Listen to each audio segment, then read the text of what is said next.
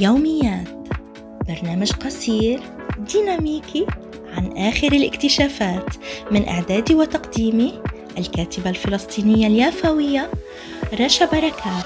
تابعونا على منصات التواصل الاجتماعي وعلى التطبيقات Spotify Google Apple Podbean و Facebook وكذلك عبر الصفحتي بودكاست حركة الشبيبة اليافية وحركة الشبيبة اليافية يوميات.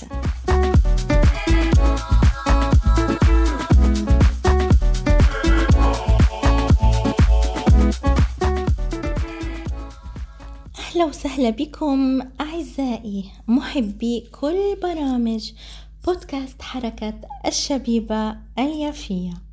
أما اليوم بالحلقة الرابعة من يوميات فحبيت أحكي لكم عن اختراع مهم جدا عن طائرة هوندا النفاثة والأكثر إبداعا بتاريخ الطيران. كلنا تقريبا منسافر وصار عالم الطيران جزء من حياتنا وكمان عالم الاكتشافات والاختراع الحد... والاختراعات الحديثة هو لغة عصرنا. فطائرة هوندا النفاثة أكثر طائرة رجال أعمال صغيرة الحجم من إنتاج شركة هوندا للطائرات بولاية شمال كارولاينا بأمريكا نورث كارولاينا.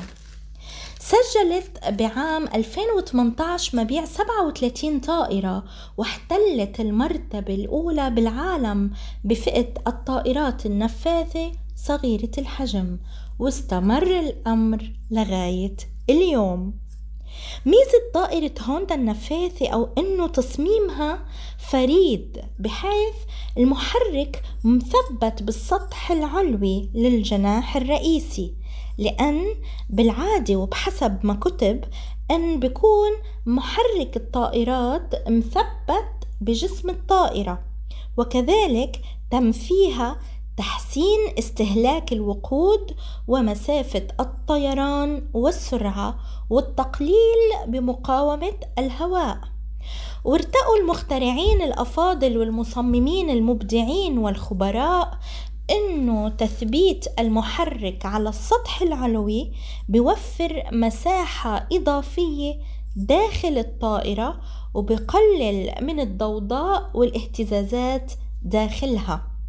اختراع مهم وجميل جدا جدا جدا. ويا أحبائنا محبي عالم الاكتشافات والطيران ويا طلابنا الكرام اتقدموا وطالعوا وابحثوا وتخصصوا اختصاصات فيها ابتكار. ونحن منحتاجكم ومجتمعنا ناطركم. وطيب تحياتي للجميع.